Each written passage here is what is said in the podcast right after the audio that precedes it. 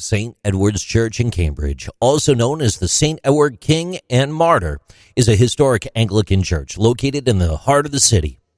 Its history is a testament to centuries of Christian worship and architectural evolution, making it an enduring symbol of faith in the heart of Cambridge, England.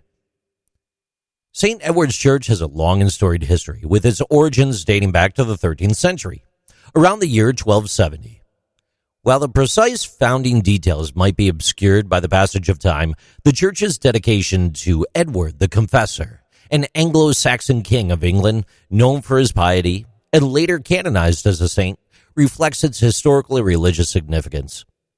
It's worth noting that Edward the Confessor lived in the 11th century, and the church's dedication to him may have been influenced by his later canonization. The church's initial construction followed the early English Gothic architectural style, characterized by its pointed arches and simple yet elegant design, which can still be observed in many of its features today. During the Victorian era in the 19th century, St. Edward's Church underwent a remarkable transformation. This era witnessed a widespread revival of interest in medieval architecture, leading to the restoration and renovation of numerous churches in the Gothic revival style. St. Edward's was no exception. It was during this period of time that the renowned architect George Gilbert Scott was commissioned for the restoration work. George Gilbert Scott is celebrated for his contributions to England's architectural heritage. He left his indelible mark on St. Edward's Church. His renovations included the addition of the distinctive spire that graces the church's skyline today. The restoration aimed not only to revive the church's medieval character, but also to incorporate elements of the Victorian design. Among the church's notable architectural features is a breathtaking stained glass window designed by the renowned Victorian stained glass artist Charles Eamer Kempe.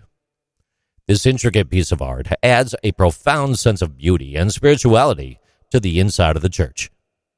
The stained glass might depict various themes or religious stories, overall contributing to the aesthetics and spiritual experience when you visit.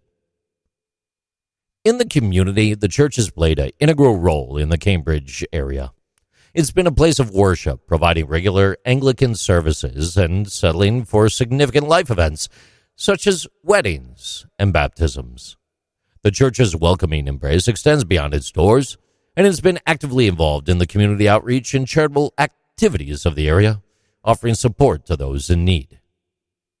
Today, the church stands as a beacon of faith and history, inviting both worshippers and visitors to explore its rich heritage, admire the artistry, and bask in the ambiance. These are interesting things with JC.